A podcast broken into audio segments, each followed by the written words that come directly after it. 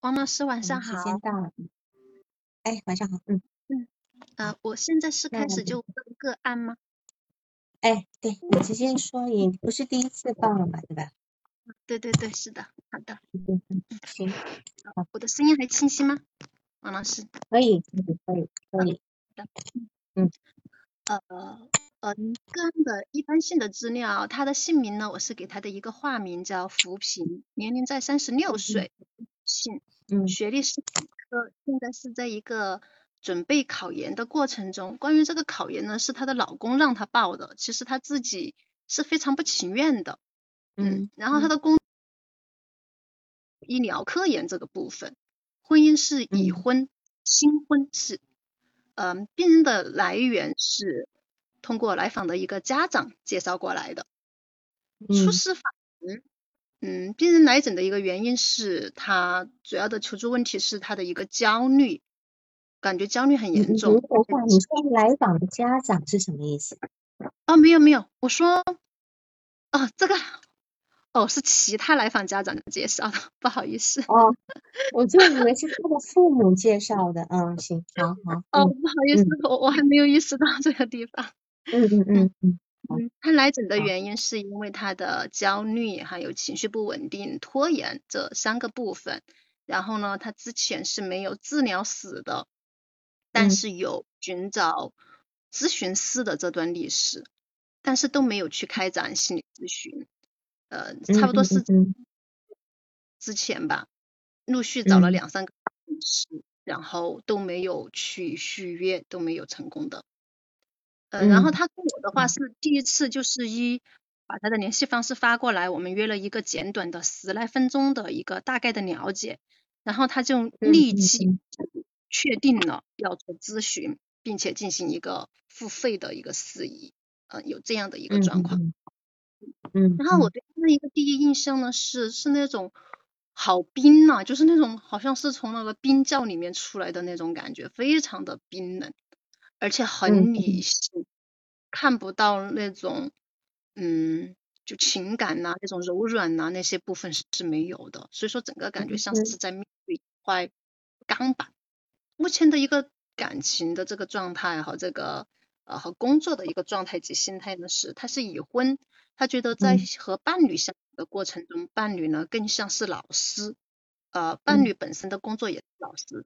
他说他会督促他自己去学习，总会告诉他你要上进，你要去呃考更高的学历等等这些。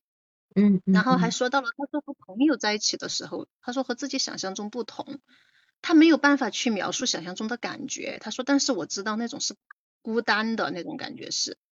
然后讲到了工作中的这个领导，他说领导给自己布置的任务，自己总是会拖到临界点，他说才去完成。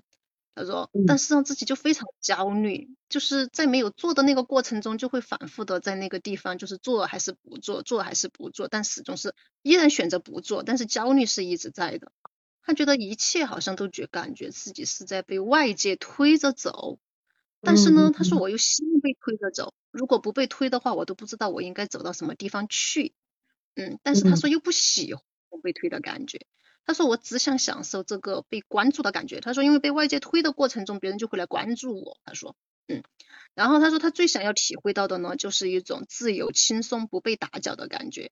但这部分感觉却是一种虚无缥缈、没有具体化的，感觉到自己好像并不了解自己，呃，也是一种迷茫感。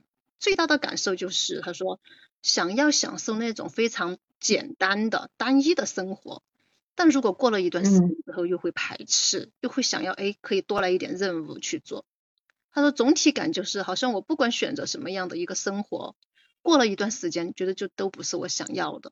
所以说他觉得我到底在想要什么，我又不知道。就是他在说这个部分的时候，他是有情绪的，那种情绪就是非常的懊恼，还有一种愤怒在那个里面。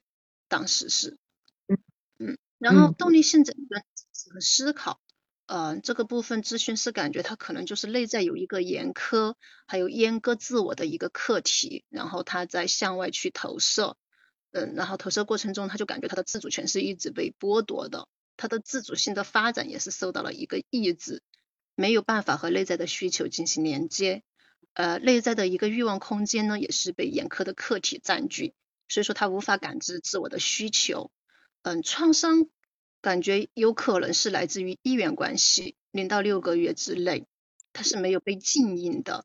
嗯，客体呢，就是养育他的，养育他的养育者，更多的是以一个主观性的喂养、抚平的一个婴儿期，所以说剥夺了满足、抚平自己需求欲望留下的空间。嗯，然后咨询的设置是每周一次，一次五十分钟，目前是二十次，还在继续中，但是每次都拖延。每次都要差不多拖延十分钟，有时候甚至是十几分钟。嗯嗯哼。然后个人的背景，他的成长史，妈妈和爸爸是自由恋爱。他说妈妈很依赖爸爸。嗯，他在一岁半之前呢，是妈妈在家里面独自抚养的。但是妈妈很爱打麻将，是经常把它交给自己的祖祖看。嗯。妈妈心里面呢，她说只想着跟着爸爸，觉得她说她是不喜欢在家里面带小孩的。她记忆最深刻的一次就是，这是她的祖祖告诉她的。后来就是说，她有一次是紧紧的贴着那个麻将桌，使劲的哭，但是妈妈是完全不理会她的。然后第二部分呢，祖祖是什么？祖祖是什么？祖祖就是他爸爸的，他爸爸的，嗯，婆婆，就是外。爸爸，爸爸的，爸爸的妈妈的婆婆，嗯，对，就爸爸的婆婆妈妈，婆婆是指外婆吗？爸爸的妈妈是奶奶，爸爸的爸爸的妈妈是奶奶嘛？对，然后是奶奶的妈妈就是祖祖。哦，那重点是他不是送给外婆吗？怎么那个时候？他是过了，他是跟爸爸那边的亲戚住在一起，跟妈妈在一起，对对对，太奶奶，他们讲太奶奶，对的，啊，对，是的，对，太奶奶应该是这样，对，好好行，嗯，然后他第二部分呢，他感觉妈妈不喜欢自己呢，是从看见弟弟被妈妈对待的那种感觉中感受到的。他说弟弟比自己小三岁，是生下来就送到了外婆家，妈妈是完全不管不顾的。他说，甚至在他自己大一点的时候，妈妈会要求他对弟弟要负责任，要照顾，要管教弟弟。他说，我觉得很可笑，我又不是弟弟的妈妈，我为什么要管？这里的话就是讲到弟弟的学习呀，弟弟的生活习惯啊，只要是有表现不好的，就是就会打电话来骂他，是他没有管，是，嗯嗯嗯。然后一岁半之后就被送到了外婆家，直到大学毕业。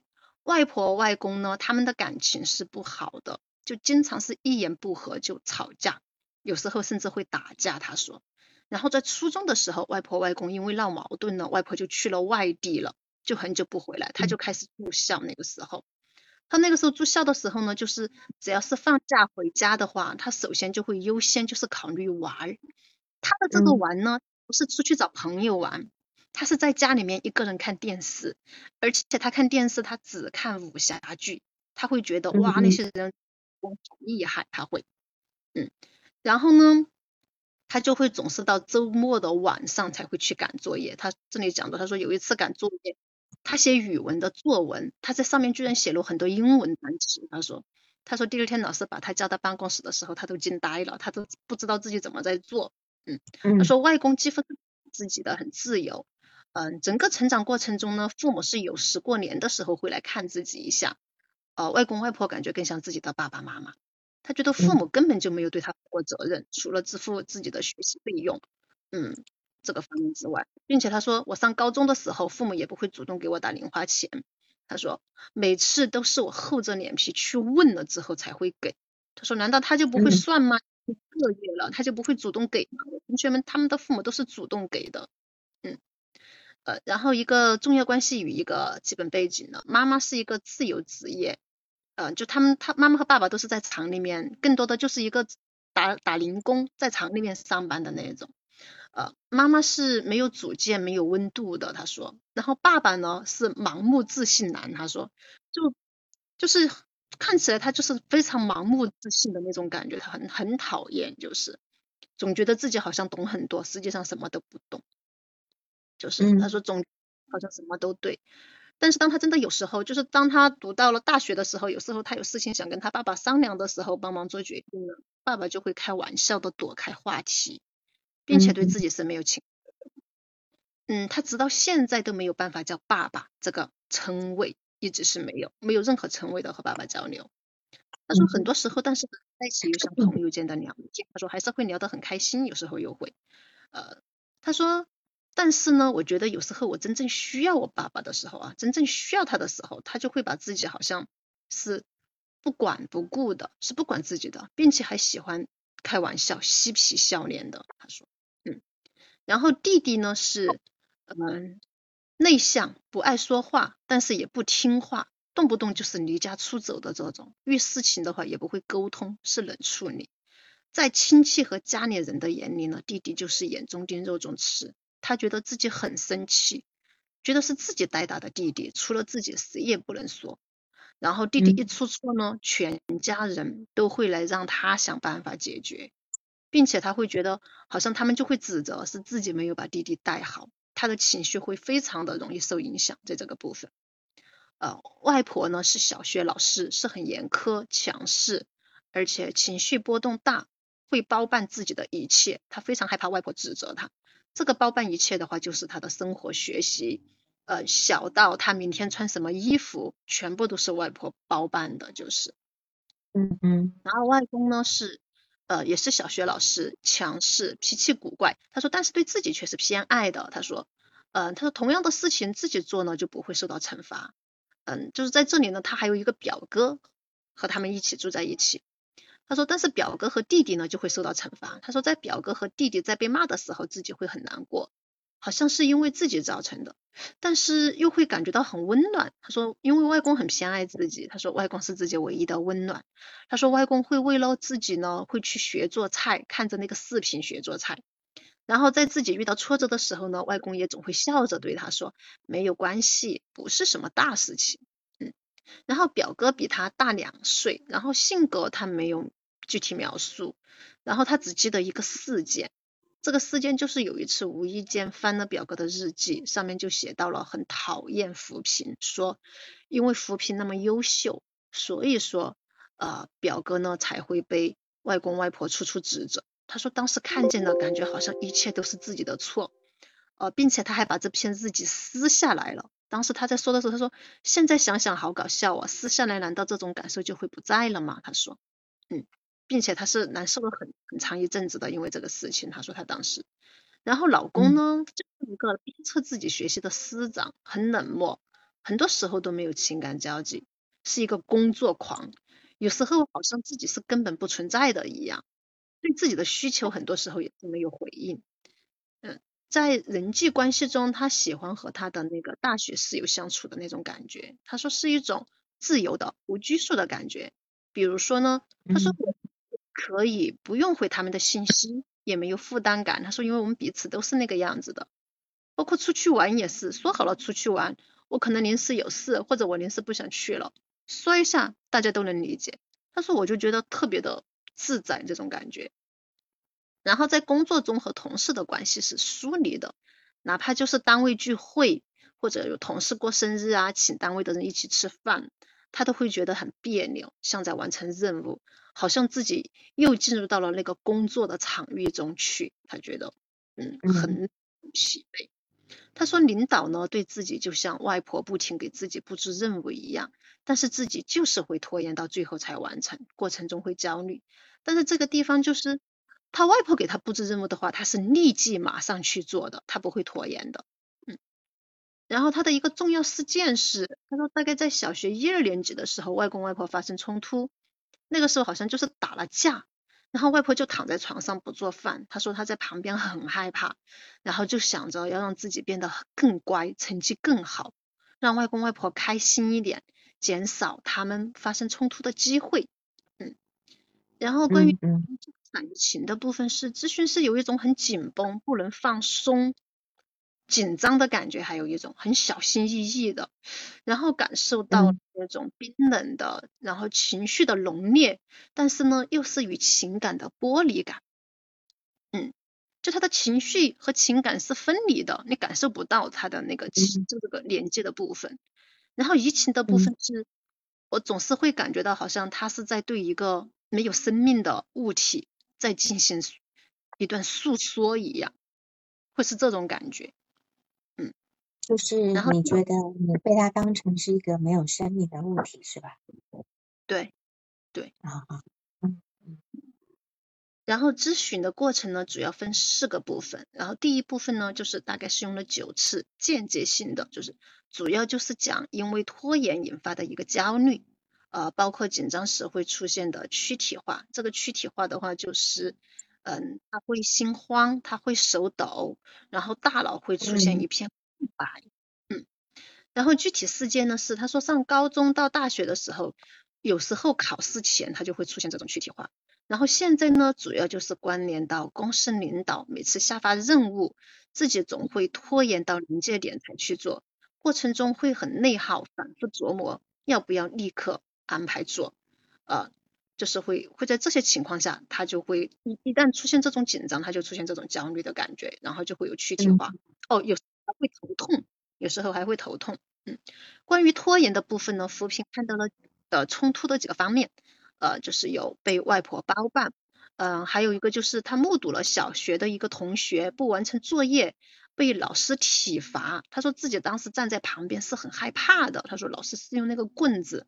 打那个同学的手，他说，嗯，还有就是不想满足别人期待，觉觉得所有的亲戚家人都不断的夸自己，觉得自己很厉害，呃，好像就是他们在对自己不断的在加码一样，对自己的期待，嗯，还有一部分是外婆的强势带来的这种紧迫感，他想要一种就是纯粹的关系，他是不想被期待的，他是想对抗这个控制的部分，嗯。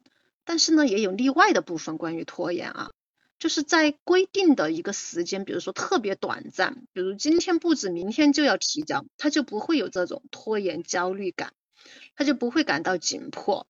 嗯，然后他感受了一下，他觉得，因为在那个时刻，他是会屏蔽掉所有的情绪情感的。他说，他就是立即执行。在这个层面上，他他就浮现出一个画面。他说，我在那个时候的话，我就觉得就像外婆在跟我说，必须就是说外婆在跟我讲你要做这件事情一样，那种紧迫感，所以他就会完全没有任何思绪的去进行。他说，嗯嗯，然后讲就是在第十七次的时候，他就讲了一个他忘记带电脑的事件，因为第二天要交这个报告，但是因为自己外出几天了，把电脑忘带了。而且这个忘带呢，他是他在出门前还反复的在想，我一定要记得把电脑带上。但是到了目的地之后，发现什么都带了，就是电脑没带。但是这一次他说他就没有出现焦虑了。当领导让他交报告的时候，他就直接说我忘带电脑了。他说在那个时候好像觉得自己有一个非常非常呃充分的理由一样。他说嗯，然后他现在的状态呢是嗯没有完成。他也能够睡觉。他之前没有完成的话，比如说他在赶到临界点了，他是整晚都不能睡觉的，他是很焦虑。因为现在也没有那么强的紧迫感了，就是觉得能完成就完成，完不成就完不成，那又能怎样呢？呃，然后在这个地方他还提到了说自己检查出怀孕，不知道是否是呃跟这个身体呃想睡觉有关联。他说呃能够睡得着了。然后第二个部分呢，就是呃分七次，主要讲到了自己和家人的关系。他说是模糊的感觉，是无法清晰的记住他们。对于小时候的成长经历呢，记忆是更模糊的，并且他说，嗯，有好几次他都说，我想离他们越远越好，我不想去回忆和他们在一起的任何时候。嗯，然后又讲到了，他说，但是他们给自己布置的任务，比如说你要把弟弟照顾好啊。嗯，让他要什么，就是帮外公外婆做点什么事啊，这些，他的嘴上会反抗，会很烦，但是呢，反抗之后呢，他行为上又会去照着做，他做过了之后，自己就会很，我为什么要去这样做？他说，嗯，然后在这里他说到了母亲，他觉得母亲像一个隐形人一样，他感受不到母亲的存在，母亲很依赖父亲，嗯，然后现在母亲有时候会然后过来问他的一个日常，就比如说，哎，你今天你你你几点下班的呀？就是类似于这种日常，他听到了会很烦躁。他说，该管的时候不管，现在跑来关心，不需要了，已经迟了这些东西。而且每次接听电话之后，他就会有很大的情绪波动，会很暴躁，或者直接挂掉他的电话。嗯，然后他对爸爸的感觉呢是，他觉得爸爸有时候像个孩子一样和自己开玩笑。他说有时候自己是很认真的想和父亲商量事情，并且希望得到父亲的一个建议。爸爸总是吊儿郎当的逃离。他说，但是我自己真的决定好了的事情，就是说我如果跟他讲这个事情我已经决定好了，并且我已经在开始做了。爸爸就会跑出来干涉，说相反的意见，说你这个绝对不可以，就会像这样子，他就感觉到爸爸就是一个大然后怕担责任的孩子，说一套做一套。在这个地方，他就想到了一部人格分裂的呃一个电一个电影，他认为他的爸爸就是这样的一个分裂的，他说表里不一，嗯。然后呢，还讲到有时候就是他说可爸爸了，又可以像朋友一样可以很好的沟通聊天，但是爸爸是缺乏行动力的，嗯，至今也未曾叫过爸爸，不想叫，很抗拒。对于外公的感受是，他说他是一个可爱的怪老头，能感到他满满的偏爱，还会很新潮的和自己在微信里面说晚安。他说也会照着视频来做自己喜欢的菜，有时候受挫呢，外公也会就是告诉没自己没关系，并且他觉得外公很懂自己，外公也是唯一懂自己的人，也是唯一很爱自己。他在外公这个地方，他说是能够感受到这种情感的连接的，并且他觉得外公会给他一种安定感，他不需要去确定外公到底喜不喜欢他。这个点的话，她在。她就是还在还没结婚的时候，在她男朋友那里，她是需要反复去确认男朋友喜不喜欢她的，嗯，然后男朋友会对她的回应一般都是，嗯，都这么大的人了，能别那么幼稚吗？嗯，然后在二零二一年的时候，外公脑溢血，然后倒地，全家人都让他来做这个决定，他就决定还是要带外公去手术，然后外公手术之后一个月就离开了，他觉得有一点愧疚。他说：“但是如果重来的话，我还是会这么选择。呃，关于外婆的话，主要就是衣食住行啊、学习啊都给他安排好。他说他只能够照做。每天放学首先就是催促自己做作业。弟弟呢，就是 是不让人省心的，从上小学就开始在外面惹事。惹事呢，爸爸妈妈就打电话让自己管教好弟弟。然后他看到家里人指家里的其他人指责弟弟，自己就会很难过、生气。”除了自己，不想任何人指责和惩罚弟弟。呃，以前为弟弟操碎了心，觉得自己就像他的妈妈。现在弟弟呢是已婚已育，自己有时担心，嗯，有时候会担心弟弟的时候啊，他就会想，哦，他已经自己长大了，已经成家了，也有孩子了。他这么想之后呢，他的焦虑就会缓下来。嗯，呃，我对表哥是只有日记的事件，没有具体描述。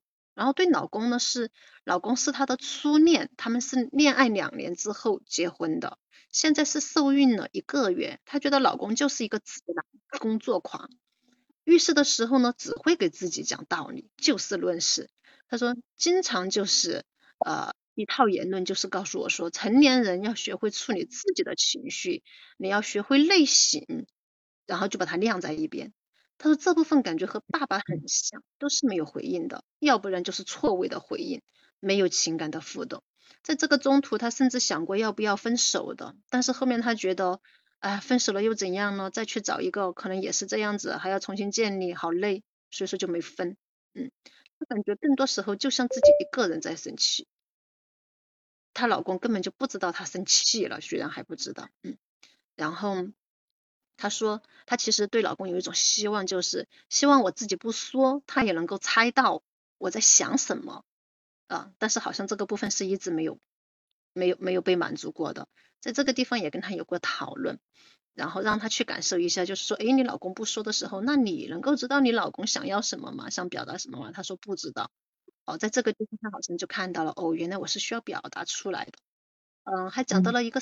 就是说，疫情期间呢，被迫的分开了两地，老公依然是工作狂，和他在视频的时候呢，也在工作，根本就不会好好的看他，并和他聊天，更多的就是你在跟他说话呢，他还在工作，你再问他的时候，可能就是很敷衍的回应你一句。他在那个时候，他觉得自己好委屈，好委屈，觉得就那么的不重要吗？难道我就？然后第三部分的时候，就是他分三次，主要讲到了和朋友相处。他说，除开了大学室友呢，是没有负担和放松的感觉。然后就就是举例了那个信息和约会的这个事件。他说，但是现在呢，感觉好像和大学室友在一起也依然是不自由的。他说，我更喜欢一个人不被打搅。嗯，但是呢，我又害怕孤单。其他人相处时，总会觉得自己是被强迫的，我不懂得拒绝。他说，比如说老公提出让自己要请同部门的人吃饭，因为自己结婚了嘛。他说，我好希望他们都没有时间，想要一拖再拖。这样的聚聚会呢，就像例行公事和上班是没有区别的。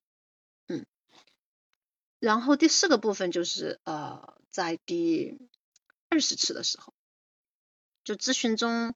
就是咨询师的那个手机架，不知道为什么一下子就他要往下滑。呃，那个时候扶贫他还正在很沉静的在讲他的一些事情，他就没有发现。但是咨询师在那一刻是惊恐的，立即把那个那个手机架扶正。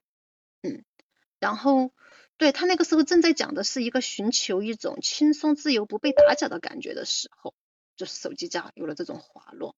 嗯嗯。呃，我可能这里讲的有点乱啊，我还是照着这么先念一下吧。嗯，然后他说，如果真的拥有了这种轻松、自由、不被打搅的感觉呢，其实又会想要另外一种例外的。他说，他说除了呃第一年工作感到轻松，那个时候部门里面的人少，任务少，每天可以留给自己的时间多，一个人逛街、健身。他说，但是后来觉得一个人做这些也没意思，体会到了一个想要单一和复杂、热闹和孤独的矛盾感。嗯，然后。还有就是他讲到了一个人不想被打扰呢，是因为想起小的时候外婆会不断的来打搅自己，哥哥和弟弟也会，因为他们会跟他抢遥控器，呃，因为看电视的话就是扶贫，嗯，在小学阶段大大部分的一个消遣时间，他都玩的话就主要是讲的是一个看电视，他说他最喜欢一个人在家的感觉。嗯，但是又觉得好孤独。他说自己好像就是在浓雾里，看不到眼前的路，被推动着走，然后才会看见一点点脚下的路。然后时光流逝很快，自己完全不了解自己，也不知道自己到底想要什么，不想被推着走了。但是呢，又找不到方向，很茫然。然后觉得咨询没有意义，好像并不能解决什么问题，想要快一点解决这些问题。嗯，在这个地方，咨询师在此刻就感受到了，好像这个父性移情的一个部分在开始产生，并且好像在进入到了扶贫和外婆间的一个平行关系。就外婆对他的要求就是那种需要他更快、更好的那个部分，以及他讲到了他会反复、重复的做一个梦，这个梦就是找路，一直在梦里面找路，然后都是找不到的，找不到，都到达不了目的地。然后在现实中也是，现实中他也是找路的话，也是有非常强的焦虑的。他说，哪怕有导航，哪怕可以问人，但自己依然是非常非常的焦虑，觉得那是一道难题，那简直就是一道。就讲到了，嗯，咨询中的重要时刻就是他每次我们都是准时开始的，非常的准时，但是结束的时候就总会拖延，嗯，然后一般就是在最后的时候，哦。最后几分钟的时候呢，扶贫就会开始讲得很尽兴，然后就是咨询师就没办法插话进去，感觉上，在前几次的时候他只露半张脸出来，在前面几次，嗯，还有就是在他嗯十七次的时候呢，咨询师记错了他休假的一个日期，他说他要休两次假，嗯，他要去休婚假，要请两周的假。然后当时咨询师把日期给他记错了，还是后来扶贫提醒了咨询师说，哦，我是要什么时候才休假？我下周还有一次，我下周应该，哦，然后这个地方咨询师是给，呃，是问了一下扶贫是什么感觉的，当感觉到咨询师把这部分记错了的时候，他说没有啊，很正常啊，就是记错了嘛，他就是这么样子一个回应的。然后在咨询中，就是在第二十次咨询师的那个那个手机那个手机架，就是有三次差点滑落的事件，我也不知道为什么，就是在他这个地方有了这三次差点滑落事件。然后在那一刻，咨询师去体会到的是一种好像扶贫的一个心灵空间，有一种被剥夺和侵入的感觉。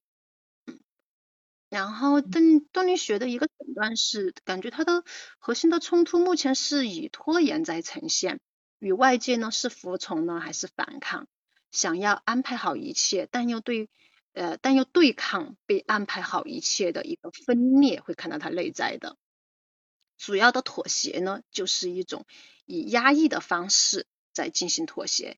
嗯，但是他现在的话，会用语言去表达一些他的不满了。现在是，之前是语言上不会表达的，直接压抑的形式。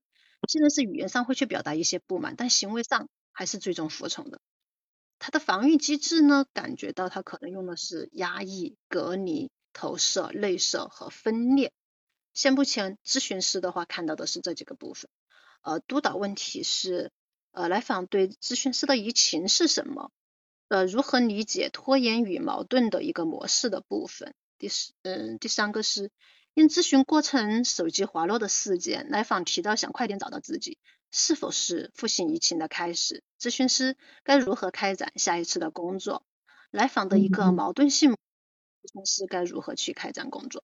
啊，好的，王老师，好，行，嗯，这个吴老师，你这几年进步蛮多的哈，你从跟第一次报案例来讲，这是个结构性就很强，就是有一些，尤其是因为我们毕竟是做精神动力学的，包括客体关系或自己心理学的，我们都非常重视。关系的一个很深的那个部分，我们一定要去注意到这个部分。就是说，你看一份个案，你怎么去呃描述他的他跟他的重要人物的关系？有的人写，有的咨询师会写的很表浅，很表浅的。那么，你是否有写到他自己真正内在的那个部分？这才是我们所关注的。那么，这个来访者呢，就是呃，吴老师他给他给这个来访者取名叫扶贫。但是我的题目就是一个叫做无题的泼墨画。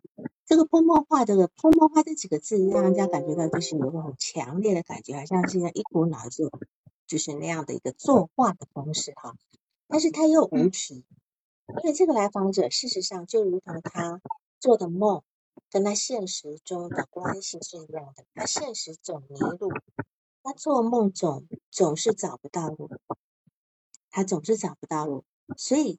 到了他的，不管是梦中还是现实来讲，那都是这样子的，他都找不到路，所以我帮他取名叫无题，因为他自己不知道自己是谁，自己应该要干什么，然后要扮演什么样的角色，他都不知道。这样子，那个吴老师，你那边是不是有什么东西在在在一直有点麦克风还是什么，或者是你把你的耳机稍微麦拿拿远一点？因为有一直有一些响声出来。哦，好的好的，王老师，这样吗？这样可以吗？哎，对，就是会你你刚刚对，好，可能是你刚刚碰到碰到你的耳机吧，这样好。这来访者他来的原因，其实我相信非常多的人都有同样的部分，就是焦虑、情绪不稳定、拖延，对吧？我相信很多人都有拖延啊。那我们当然拖延有非常多的。呃呃，精神动力学的背呃那个原因这个部分，那么每个人的拖延的原因都不一样啊，都都不一样。那当然，最主要的能够放在台面上讲的，一定是一个对抗。但是他在对抗什么？比如说刚才吴老师说他他在他在对抗，对吧？但是重点是他在对抗什么？呃，对的，那个，呃，对，吴老师，你还是把麦或者麦克风拿远一点，因为一直在。杂音一直出来，这样子呢？或者是你不要用麦，你不要用麦都没关系。我我我我不用麦，我我没有用麦，那那很奇怪啊。好，没事。好，那么嗯，很有意思的说，咨询师对治疗对这个来访者的第一个描述是冰冷、理性跟刚板。我的天啊，这个冰冷跟刚板的这种这种感觉哈，就是而且治疗师有一种觉得。他被挡在门外，就治疗师被挡在门外，有一种好像听他在讲事情，好像一种旁观旁观者在说别人的故事一样。这个部分，那这个东东西是一个非常重要的，我们要去拿来当一个材料的部分。那么来访者说他的一个呃工作情感的状态呢，其实呢就是说他他跟他的老公在一起，老公更像老师，而且呢，而且呢，老公呢是那种好像给他的感觉就是他很难形容，但是他能够确定的是孤单。这个来访者有非常多很难形容的部分，比如说他觉得母亲是模糊的，先模糊的，对吧？好，然后呢，他能他唯一能够确定的是孤单。他在这个咨询里面讲了很多次“孤单”的这个字，所以来访者的感受都是模糊的、纠缠的。孤单呢，是他成长到今天唯一确定的感觉。那么，这个是他跟他早年的关系一直。最重要的部分一直存留到现在，所以这个不是她老公的问题，是她自己的问题。她带着这份孤孤单的感觉一直到现在，所以当然，她也说她跟她朋友在一起也是一样，就是好像在应付他们，她觉得自己好像很孤单，对吧？好，她总在说的这个部分，而且她说了一个，她说她总感觉自己是被外界推着走的，但是她又希望被推着走。又不喜欢被推着走。刚才你的报告里面，口头报告说了一句非常重要的话，就是在你的案例报告没讲到的，就是因为推着走可以被关注。嗯，因为推着走可以被关注，所以他的拖延难道是想要被关注吗？这其一，我们要放在心里的，对吧？因为他。如果被人家推推的，被人家催着的时候呢，才他才能够感觉到原来有人是在意我的。因为你要知道，他妈妈是完全不在意他。他出生的时候，妈妈不太管他，只喜欢打麻将。在他在麻将桌旁边哭的要死，他妈妈也不理他。所以他一直会希望被别人关注。那么被别人关注的时候，他找到一个方法，就是我我让你管我，你推着我走。首先是他外婆，现在是他老公。但是你要知道，这个来访者他不是没有能力，他很有能力哦。他的爷，他的外公过世的时候，全家都让他出主意，就说你来决定你外公要不要动手术。他上面有外婆，有爸爸妈妈，还有表哥，对吧？然后却让他一个女孩子来决定，你你决定外公要不要动手术。所以我们就知道他在家里是很有分量，他说话是有分量，可是他依旧用这种童年的方式，童年的方式让别人关注他。那么现在的老板就相当于他早年的重要课题，比如说奶奶也好。那么你说奶奶跟他爸，奶奶跟他的老公，跟现在的老板，大家都在催促他，他的老他的老板给他布置任务，更别说他的外婆。然后呢，她的老公给她安排说：“你要考研，你要干嘛？”老公也在安排的这个部分。然后呢，其实呢，就是说这样来讲，他会感觉到这些人是关注我的，这些人是关注我的。然后呢，你们如果我今天不拖延，我不被你们催着，我就我就感受不到你们在。这里面一个很重要，你你在报告里面提到的叫做叫做客体恒常性。嗯，客体恒常性的意思是什么？就是这个人有在我面前，他就存在；这个人不在我面前，这个人就不存在。能理解吗？就是就是说，客体恒常性是我们叫分离个体化的，在三岁，或者是有的人会拖到四岁要完成。就是说，当妈妈不在，他也知道妈妈会回来，他不会哭闹的，好像我今天完全失去了妈妈一样。但这个来访者一岁半就被送到外婆家了。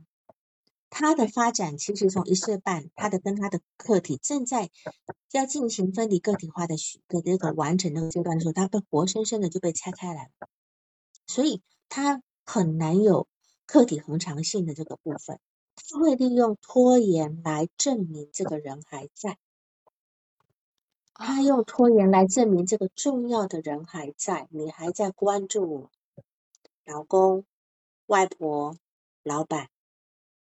甚至你，甚至对着你，你想想看，他拖延，他拖延结束的时间，对，他一直拖延结束的时间。对他一到最后几分钟，他就会讲的很嗨，他就他之前就是那种那种平淡如水的感觉，就一旦还有几分钟了，他就开始。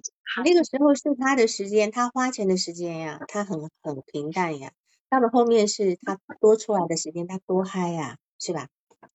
所以他今天很很，他今天非常的矛盾，他想要被关注，又讨厌被又讨厌被推，是吧？然后呢，他又他又想，当他很可以很很自由的时候，他又想要多一点任务，是吧？所以他到底自己要什么？那么他不知道。那这这究竟那个思友，等一下思友，等下再讲，有空我再讲课题同场性哈。我记得我前面的督导讲过。也也提过很多次的，只要碰到刚好的个案，我都会提起来。就是，就说这个来访者他到底是一种怎样的纠缠的感觉？他哪哪哪都不对，好，他在迷雾中睁大了双眼，想要看清楚，但是他都模糊。对妈妈的影像是模糊的，对，可能他对外婆，对他外唯一能够讲得清楚是外公，好。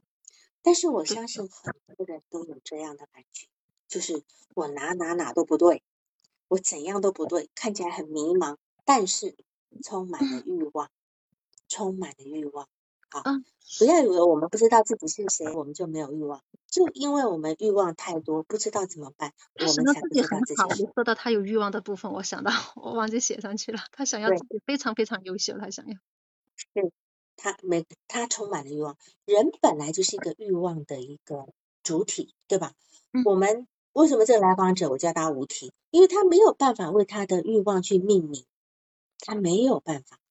那么，譬如说我们讲那个，他确实有点扶贫的味道，但是呢，真正属于扶贫的是那个叫做被嫌弃的松子。啊。那么这个来访者，松子他的欲望是什么？他只要跟人家连接就好，他一根男人又换过一根男，他只要情感。但这来访者其实自己是有能力的。这来访者其实比较像什么？像像或是。挣扎上岸的落水狗，知道吧？他找不到靠，他找不到岸可以靠，但是他甚至连怎么落水的他都不知道，他可能一出生就掉下，就掉在水里面了哈。到到哦，他还讲过，妈妈怀他的时候也好像就是在刚刚怀他的时候，他就是妈妈也会觉得那个时候好像还没有过够二人世界，那个时候妈妈是不开心的。讲到这个部分，讲到妈妈一辈子都没过够呀，不是只有那时候。对。对，所以你看他一岁周一岁半之前虽然是妈妈在养，可是妈妈爱打麻将，把他丢给了祖祖看，对吧？对。那么其实他妈妈也专心在看的，这点我很希望能够花个时间讲清楚。一个母亲的心不在孩子身上，对孩子有很大的影响。当然到到后来呢，他发现就是，譬如说他喜欢看武侠剧，他最喜欢看武侠剧。武侠剧这部分也是你今天补充的。他会觉得这些武侠剧的人很厉害。当然，我不知道你有没有问过他喜欢武侠剧里面的什么样的人物，这对于他的内在幻想非常有帮助。譬如说，他喜欢那种武功高强、很自由的、很潇洒的，对不对？他就缺这。他讲到了武侠剧是没有多少情感的。对，嗯，在这里我有个很重要的信息遗漏了，就是王老师，就是他现在看剧的话，他是不会看情感剧。嗯，然后他只会看国外的，他说国外的话看上去就没有代入感，他说就会没有，他更多的就是看那种纪录片，他看他，而且他如果必须要看一些情感类的话，他只看悲剧不看喜剧，他觉得美好的东西是不可能存在的。你说武侠剧没有情感吗？我觉得武侠剧的情感很多的呀。对，他就觉得武侠剧是没有情感的，他说。是因为他不管看任何剧，他都回避情感，对，快乐的情感他回避掉，他愿意接纳的是苦苦难的情感，悲剧，对吧？哈，就包括他觉得他跟谁在一起都没有情感交流，这个我等下再说。他跟谁在一起都没有情感交流，他跟你在一起，你觉得他有情感交流吗？没有，我也感受不到他的情感。你觉得是你？你觉得是你的原因还是他的原因？我感觉，因为我对其他的来访没有这种感觉。所以你觉得是他没有情感交流，并不是你没有情感交流，对吧？对。可是他今天说的是别人跟别人在一起，跟老公没有情感交流，跟谁没有情感交流？他其实说的是自己，他却以为是别人跟他没有情感交流。啊，他搞错了，他搞错了哈。好，然后呢，四点四，他的四岁半的时候，他比他弟弟大三岁嘛哈。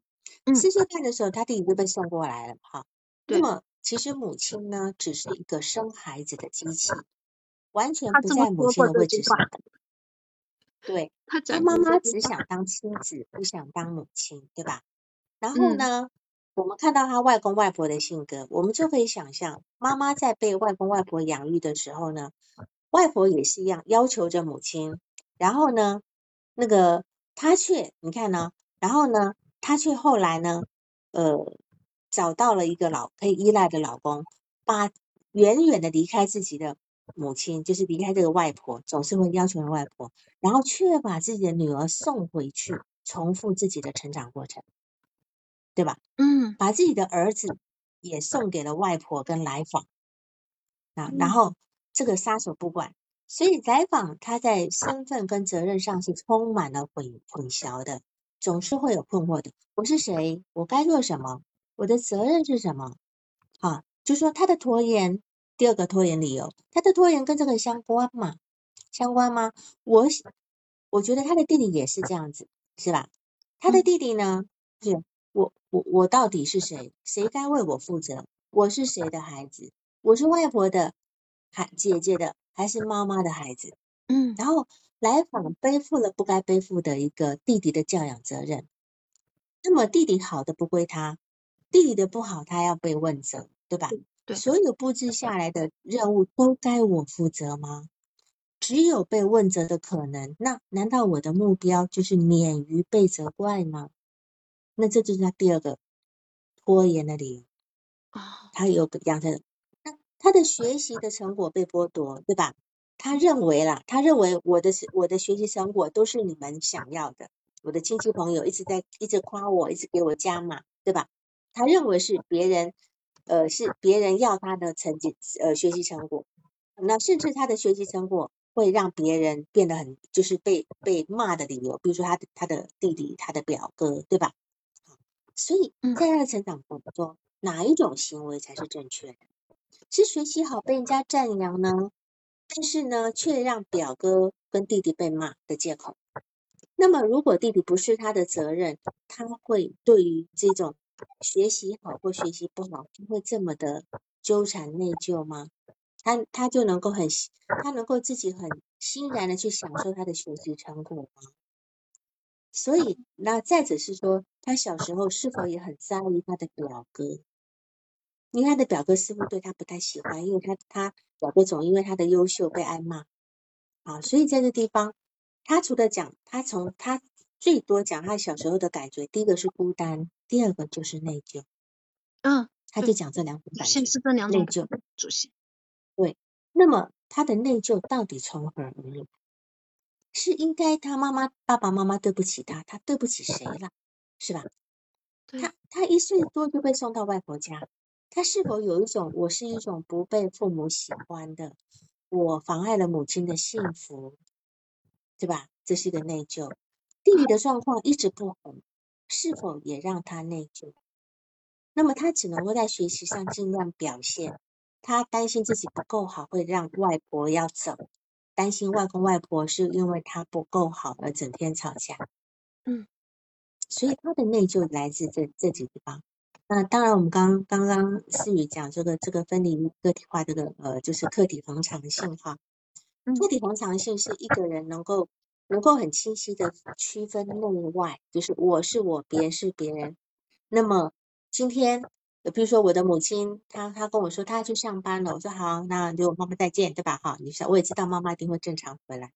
一个人能够养养，能够达到客体恒常性的的部分，是因为他相信他所拥有的东西不会因为不在眼前就消失了。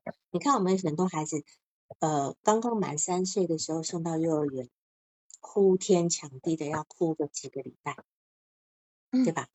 哭个几个礼拜，那是因为他刚刚到三岁，刚刚到三岁，那个时候的客体恒常性还没有那么的稳固。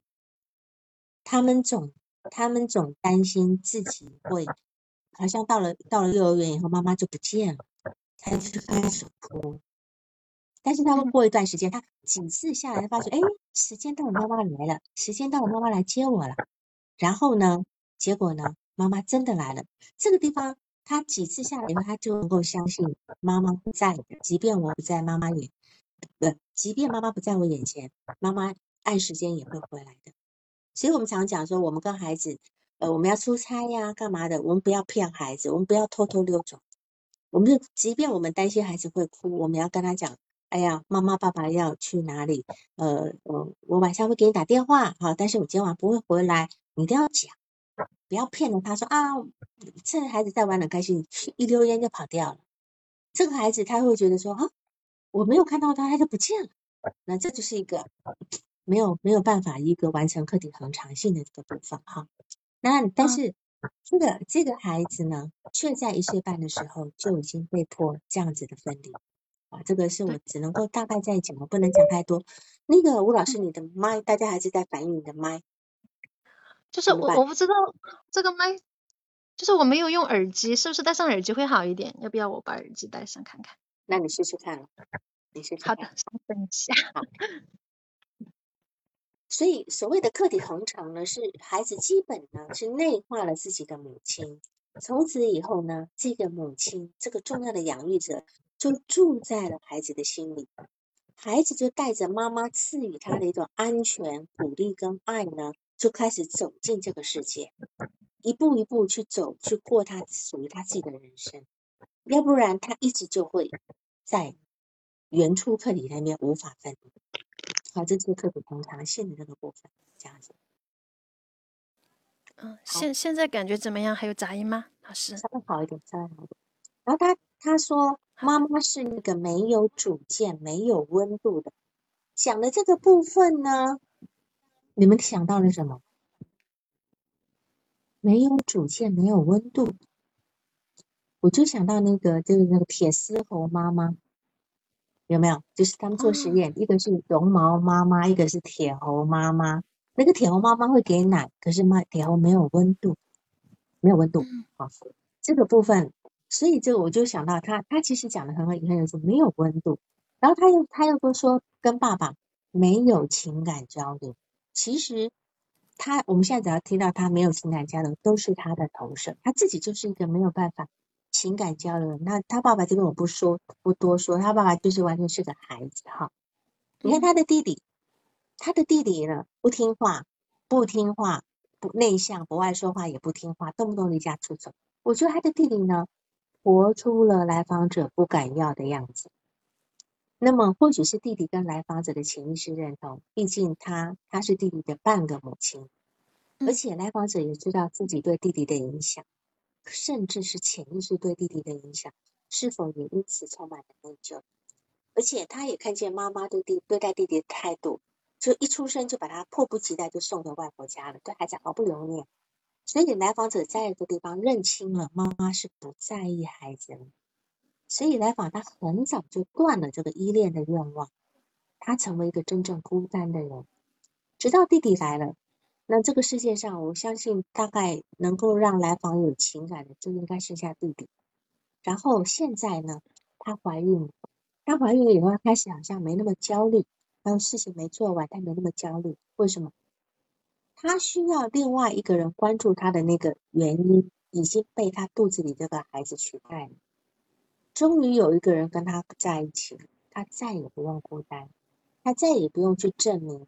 谁关注我，谁不关注我，他再也不用拖延的方式去证明这个事情。他有了自从有了那个孩子以后，我相信他心里一定会觉得很有一种很稳的感觉。我有一个人真正跟我在一起，我不用再孤单。好，这个是我我对他怀孕的一个猜猜测哈。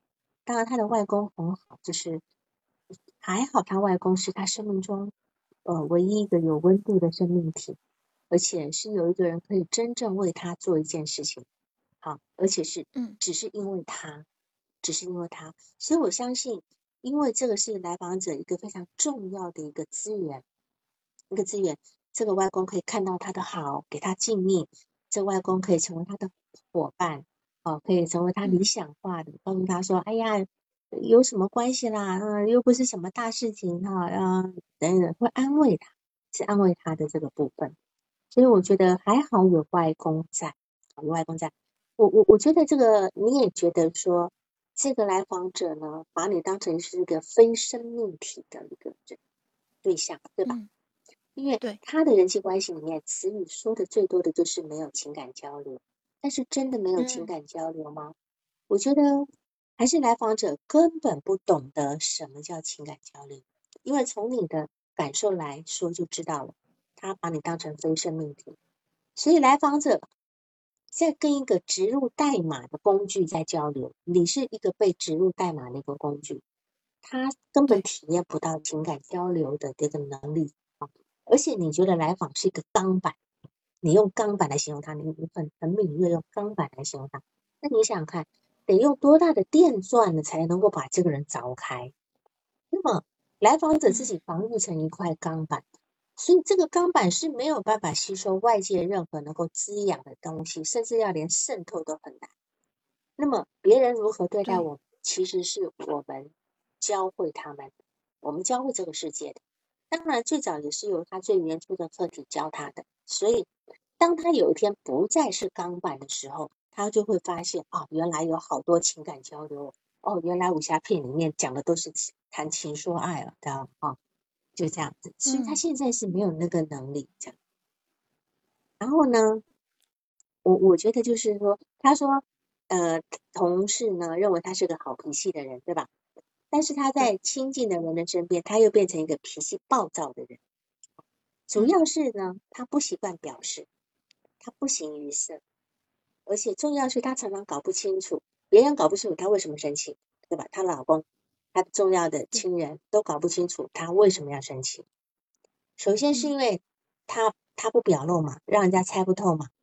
那么她让人家猜不透呢，这个部分是她早年要保护自己的方式，因为早年有太多的不愿意、勉强、压抑愤怒跟不满。他不能够让他的来让他的养育者知道，他不能让他的奶外婆知道，他不能让他的妈妈知道，因为他还得靠他们，否则他的存活就会受到威胁，是吧？他必须做一个让别人喜欢的孩子。他内在的攻击性害怕被看见了，对吧？对，所以他亲近的人都不知道来访者在想什么的时候，那么来访者他被理解的感觉一定很少。那么越是这个样子，他就越容易愤怒。等到当来访者有自主能力的时候，比如他现在对他妈妈，他那个愤怒会倾泻而出的，他会倾泻而出的。这这这这个是一个叫做报复性的一个补偿。那么对于这个在外婆那边呢，他其实外婆就是总是让他不得闲嘛，对吧？永远有学习任务在等着他。那就是说，对于他来讲，他只是一个学习机器人，对吧？那么，一个学习机器人的动作快慢跟休闲是没有关系的，它都是一直全全时间运转的状态。那么，对于老板布置任务呢，其实情况确实跟老外婆是有一点点的类似。老板当然希望你做的越多越好了，哈。但是实际上，来访者并不知道，他其实可以用很多巧妙的方法来为自自己争取一些私人的时间。那但是他并没有这么做。那么他其实可以，反正我知道我大概多久可以做完，我前面都一直玩嘛，看电视嘛，就像他高中一样、初中一样，我一直看电视，看看看到最后，我再来写就好了呀。嗯，他就不用再跟前面那么焦虑。所以呢，他实际上他这个焦虑情绪呢，是在掩盖。当我不在做事情的时候，你还在意我。哦，他的焦虑并不是在焦虑他没有把事情做，因为他在当他没有在做事情的时候，他有一种担忧：你会不会不爱我？你会不会？因为他对于外婆是时时刻刻的立即反应的。可是在这个我这个老板这边的时候呢，他在拖，他在拖。可是他在拖的时候，他焦虑，他的焦虑的原因并不是因为我担心没做完。他并不担心他没做完，他其实每次都能做完。你去问他，他有没有没做完过？我相信绝对没有，他都做的都是做完了的。对他都能做完，绝对做的是。既然我都知道我能做完，我焦虑什么？那焦虑的原因就是我焦这个时候会不会人家就人家知道我没在做，你就不再关注我，因为他有一个地方是还在一个呃共生状态，她跟她希望她的老公知道她在想什么，嗯，对吧？她其实是很难区分内外。她对她老老公怎么知，你也跟她讲，老公怎么知道你在想什么？你知道你老公在想什么，对吧？对所以这个地方她是没有区分清楚的，没有区分清楚的。所以嗯呃，在当然，他小时候不要讲他小他小时候，嗯，因为外婆外公吵架的时候，他会非常害怕。那时候害怕是真害怕，因为一旦外公外婆崩掉，他就没有家了，他就没有嗯家了。所以当有他必须让他的外婆买，这个买一成为他小时候最重要的一件事情。那是因为那是一种生存危机，是一种生存危机。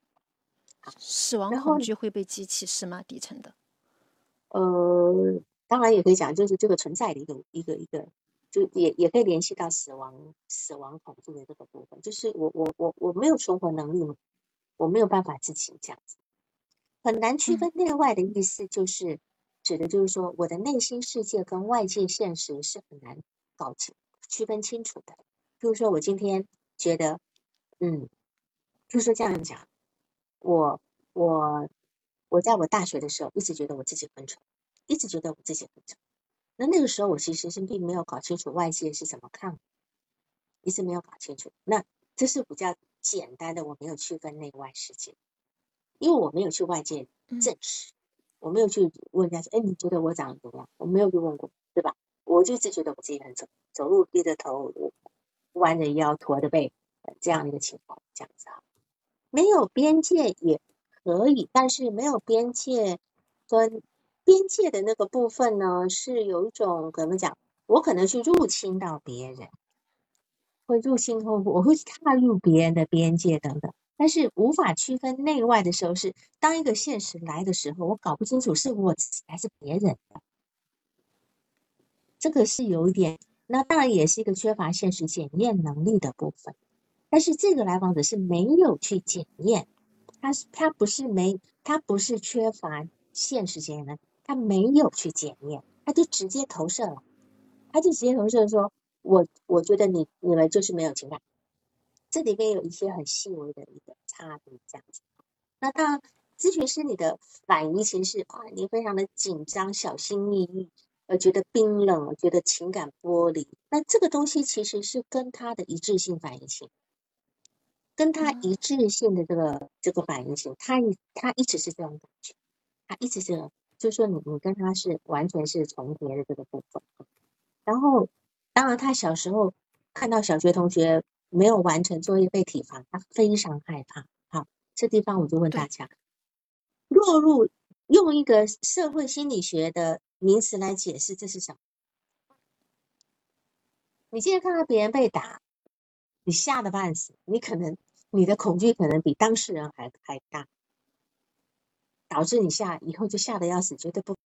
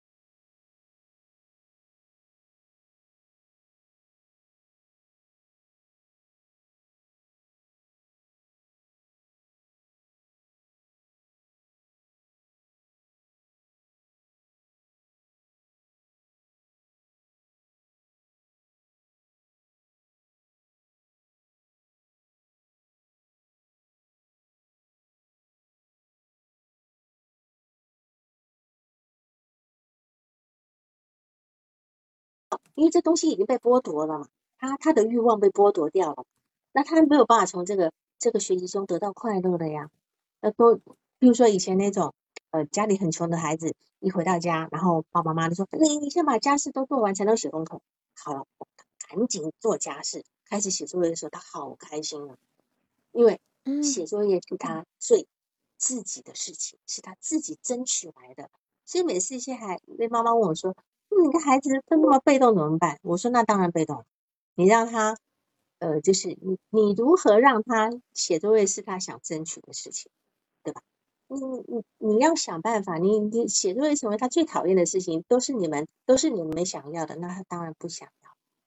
所以他其实到现在为止，他还活在旧日的那个氛围当中，他还活在那个氛围当中。我今天讲了好好几个他可能拖延的，那我我没有办法很武断的说还是哪一个，你要逐一的去验证。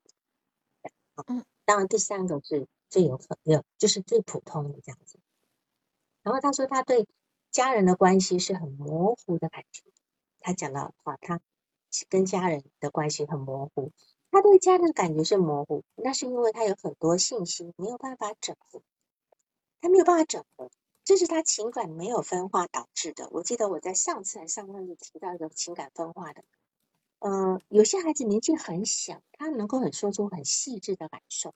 那是因为他们的情感分化的能力很好，哦，那这跟养育者有关系。我记得有个小孩子四岁的时候告诉我，四岁，他告诉我，他说他滑冰的时候总是会摔跤。我说啊，他说他我他说我知道了，为什么我滑滑冰的时候会摔跤？我说为什么你知道？他说因为我的心比我的脚还要快，你知道，当我心快的时候，我脚没跟上，我就跌倒了。哦，我就。那你就知道这个孩子他会思考发生在身上的事情，然后呢，然后这个这个对于摔跤来讲，他就没有愤怒。有些孩子做很多事情做不好就很生气，很生气，然后就不做了，对吧？那但是这个刚刚我讲这个案例，就是他他没有愤怒，他不不光只是愤怒，他会去深深的去思考这个这个东西是为什么好，所以正因为他也有一个呃他的养育者在引导他的这个部分，那么。来访者他发生的事情，他缺乏一个长者来引导他思维，所以他总是感到模糊的不舒服，说不明白感受。哦，就是因为那份不舒服涵盖了所有的感受，他只想远离。他甚至用用那种躯体化来表达他的呃颈头头痛啊，脑子一片空白啊。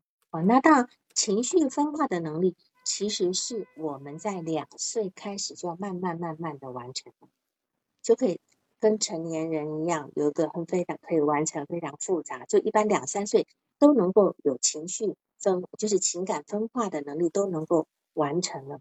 但是他呢，一开始他母亲就不太去，就是不太跟他互动。那个祖祖就差了好的太子是太太奶奶，对吧？好，嗯，然后呢？那么快又被送到外婆家去，我觉得他其实是没有人去，呃，帮助他去完成这个情情感分化的能力的。好，那么所以这个这个地方你们如果我我也没办法花时间讲哈，所以你们就是有有有有兴趣可以到网上去查哈，这是一个加拿大的一个心理学家哈，他在他提出来的。他提出来这个部分的这个是很重要的情感分化能力，所以有很多人说不清楚。真当他譬如说，当他觉得他肚子很饿的时候，呃，当他觉得他很需要温暖的时候呢，他就去找东西吃。因为当年呢，他的他很不舒服，需要温暖，需要拥抱的时候，大人是把奶塞他嘴里去的，然后他就他也没有办法去言说自己的不舒服，因为大人没有去把这地方反反馈、理解反馈给他，那他就。他就会将来然后成年之后，他觉得需要拥抱的时候，他却去找一块找找一块面包来吃，然后这是这些就是所谓的进食障碍嘛，对吧？啊，这个地方。所以，而且母亲呢，她也说母亲像个隐形人，像个隐形人，你就知道这个这这个母亲，你这个还这个这个来访者虽然他没有情感哈，他没有情感交流，可是他在他在形容一个事情。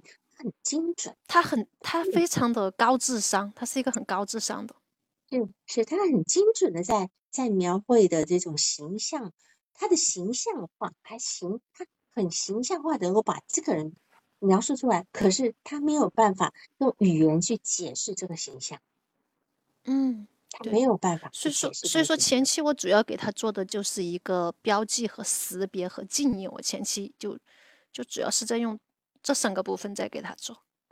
对，是的，这个地方你要好好的去帮他这个叫做语言化啊，就是我们讲的嗯语言这个标志化这个部分。当然，当然，我觉得，我觉得，比如说他他的外公脑溢血过世是让他来做决定要不要动手术，就对于外公来讲呢，其实这是他生命中唯一的温暖，他们两个彼此负责，外公可以为他负责，他可以为外公负责，在生死议题上面，他们全家都把这个权利交给他。对吧？就如同弟弟是他的责任，我想他其实他其实呢是被期待的一个孩子，他在家里是有话语权的，所以他其实他对自己应该也有很多的期待，并不是说所谓的啊亲戚称赞他就是给他加码，为了希望他表现好。即使如此，他不是也是承载着他的家庭对他的美好愿望吗？所以我觉得他如果能够换一个视视角来思考事情，不要把一个跟一个人的一个情感连接，用用让自己无能化的方式来拿得到。他现在在挫败自己，他在挫败自己，他他用他让他让自己用呃交出自己的主导权，让别人来推着他，然后来借此来跟别人维持关系。那这样子实际上，第一个他不快乐，第二个那个方向不见得是他要，因为他的工作是很有专业的，医医药、医学、医学方面，他应该可以很为自己骄傲才是，可是他却活在一个不是一个成年人的状态这个部分，他应该可以很好的为自己负责，这样子。就是他，在这里，嗯嗯，就是我想问一嗯，下，王老师，嗯就是他在这里与嗯情感连接的方式的话，会看到的是，他其实好像就是一个可以被用的工具。其实他在这里，呃，可不可以也理解为他其实也把自己当成了一个工具人在这个地方，所以说他会觉得一切都是没有情感他不觉得。自己是工具人了、因为他的他最早的时候就是要乖嘛，对吧？哦，呃，要嗯，成全妈妈嘛，要要要乖，让让外婆满意嘛，他们两个才不会吵架嘛，对吧？好，等等啊，那是照顾弟弟的一个姐姐嘛，他一直都在找，一直一直都在找找自己的路啊，他他的梦，他的梦境不是，显现了，所以说这个地方我就连接到了你刚刚说的低自尊的那个部分，就他是不被不是被妈妈期待的孩子，所以说嗯在。这里的话就会看到了，他就是需要去把自己当成别人可以用的工具，然后去嗯，换别人的情感过来，低自是。尊好像看到了一个，是，然后你说你的手机架滑落哈，然后感觉到好像，呃，你会感觉到是不是你你剥夺了跟侵入来访者的一个他在自由联想的状态是吗？嗯，对对对，但是我觉得这个是你，这个是你的，不是他的，这个是你的，不是他哦，的。你的手机架滑落了，然后其实其实就是说，是否来访者他其实正在打开这个钢板的外壳的时候，你对于要进入他的世界，你有种担心进入，担心去进入他。你是因为你一直跟他是一致性的反应情，你担心他他嗯，在他在讲自己很孤单，自己很干嘛的时候，你突然之间有这么一个动作，你你担心自己侵侵入他了。那这个部分是你自己的一种反应情的部分，并不是他的。哦，所以我觉得对，所以这地方你要先先分分辨清楚哈，分辨清楚。那么最后呢，还有一嗯些我再花个几分钟的时间啊，我讲一下就是呃这个来访者他的一个状态哈，就是就是说我用一个温尼科特的理论来讲，就是说当一个孩子的饿的时候呢，他全身很不舒服的时候呢，他母亲会过来过喂奶，然后这个孩子一下子吃饱了，其实孩子吃奶其实不用太久的，十十五分钟、二十分钟吃奶吃饱。你要知道，当一个孩子吃饱的时候，他的欲望就消失了。你有没有像你们？当你们很饿的时候，看什么东西香的？当你真的吃饱的时候，你就什么都觉得不好吃了，对吧？所以，嗯，对，一个孩子吃饱的时候，他的欲望就消失了。这个欲望是什么呢？就是就是欲望客体，就母亲是代表的一种欲望。然后我现在对这个母亲就不再有欲望。那这个时候呢，其实不管他是饿了还是吃饱了，这个对来这个婴儿来讲都是创伤性的。饿的时候是不舒服的创伤，吃饱的创伤是什么呢？我的母亲就失去了，我失去了的欲望母亲。我这么讲可能有点难，你们尽量体会。所以这个当他吃饱了一种满足，也是一种创伤。但是还好是这个过程会一再重复，一再重复，就是一天要吃这个四次奶，对吧？啊，这个不要拉太长，对吧？当他当这个欲望消失的时候，这个婴儿的幻想就是，哎。我好像杀死了母亲，我杀死了母亲。这种情形用成年人的性爱来来来描述，你应该就是成年人的性行为之后的满足，带着一点空虚感，若有所失，对吗？当你还没有真正进入，就是我还在性爱之前的时候，充满了欲，充满了。当我满足了这个，达到一个某一某一种高潮之后，我突然之间就没有欲望。就没有欲望，然后我还听到一个朋友那天跟我说，他说，他说你们不要怪男人啊，就是怎么就完事了就呼呼大睡，因为这个事情很在男人身上是很快分泌褪黑激素的，就这个行为之后他的褪黑激素是会暴增，然后 对褪黑激素一暴增的时候他就睡着了，这样子，说你们不要怪男人，我说哦是吗？那我要上网查一下这个有没有这个理论哈，所以对于孩子来讲。这种环境虽然会这样重复，可是我们要保持一种短暂的冲击摇摆之后，接下来按时的时候，它又会来，你饿的感觉要来了，然后呃我的欲望客体又来了，然后我又会把，所以在下一次饥饿来的时候，客体又回来了，然后这这个时候呢，呃我又会感受到客体回来，所以这个就是几次几次下来，孩子会觉得哦还会回来的，还会回来的，虽然我杀死他，他没有真的被我杀死。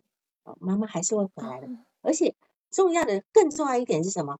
当我今天喂完这个孩子，孩子饱了以后呢，我还要继续安抚他，继续安抚他。就是说，这个欲望的客体虽然已经吃没有了，我已经不再饿了，这个欲望不在，可是这个爱的客体还在，爱的客体继续取代了这个部分，取代了这个部分，然后呢？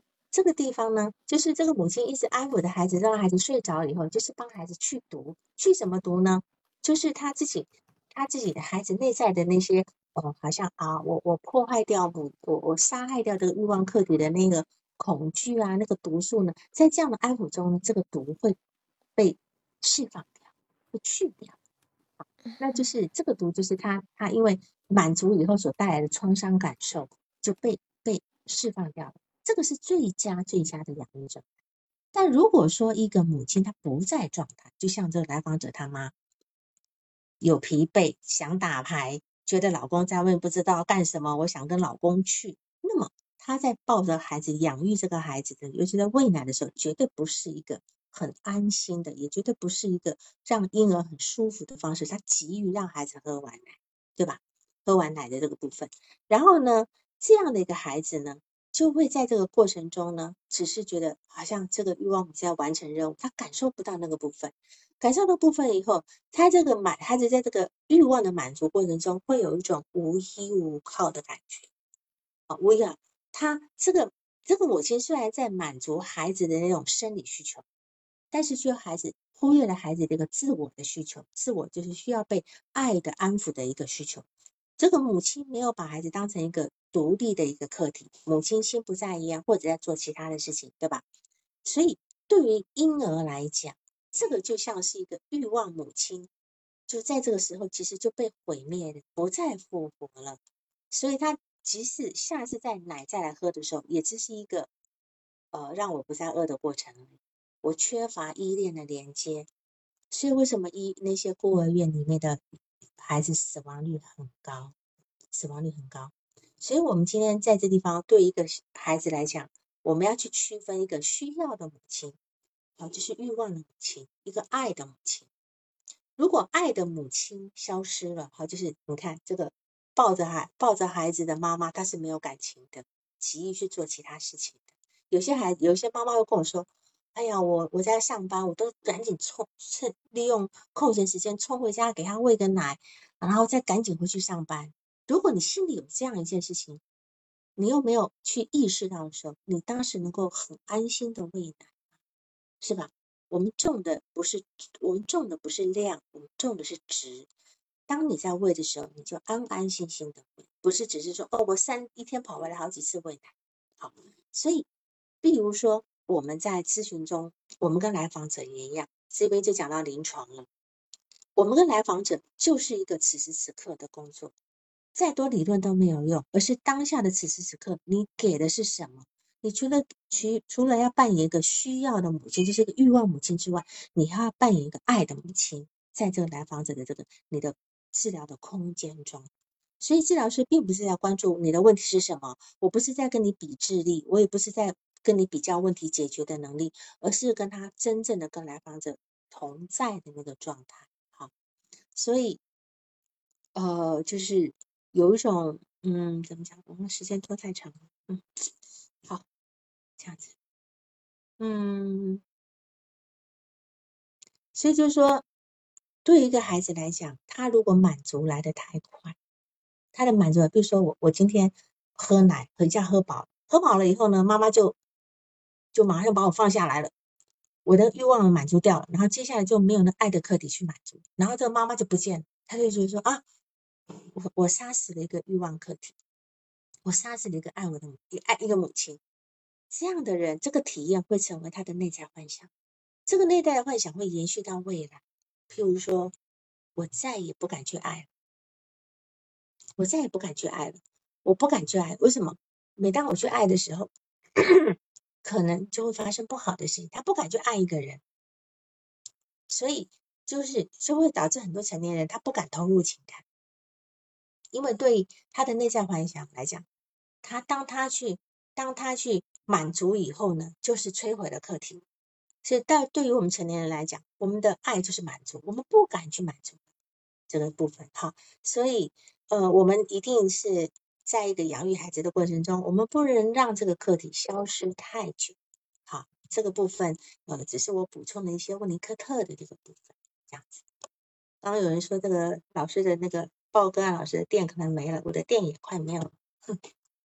是的，所以也会那种好美好的事情不会发生在我身上的那种那那样的一个那样的一个说法，我不敢爱，因为我一旦爱就会有坏事发生。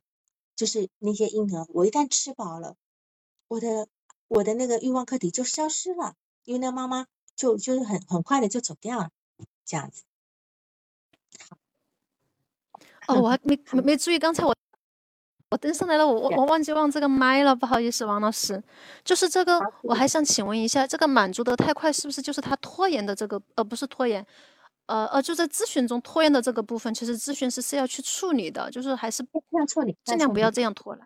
对对，是的，嗯，不能让他重复这个行为。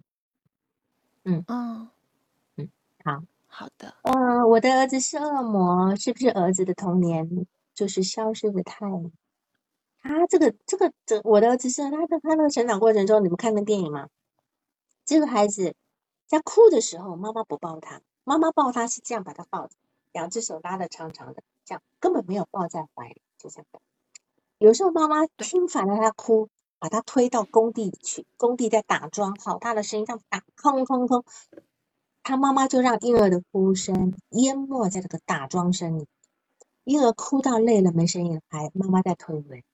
你说这孩子不不变成恶魔，那才奇怪。这孩子内心已经没有任何问题。好，那么我们今天就这样好吗？我不能再拖时间了。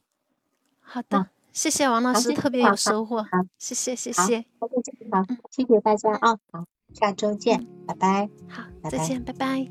没有回答到问题的。本次督导完毕，喜欢请留言或分享哦。需要报个案的老师，请查看我们喜马拉雅主页个人简介，也可以在微信公众号搜索“星师之友”，关注微信公众号后联系微信客服进行预约报个案，完全免费哦。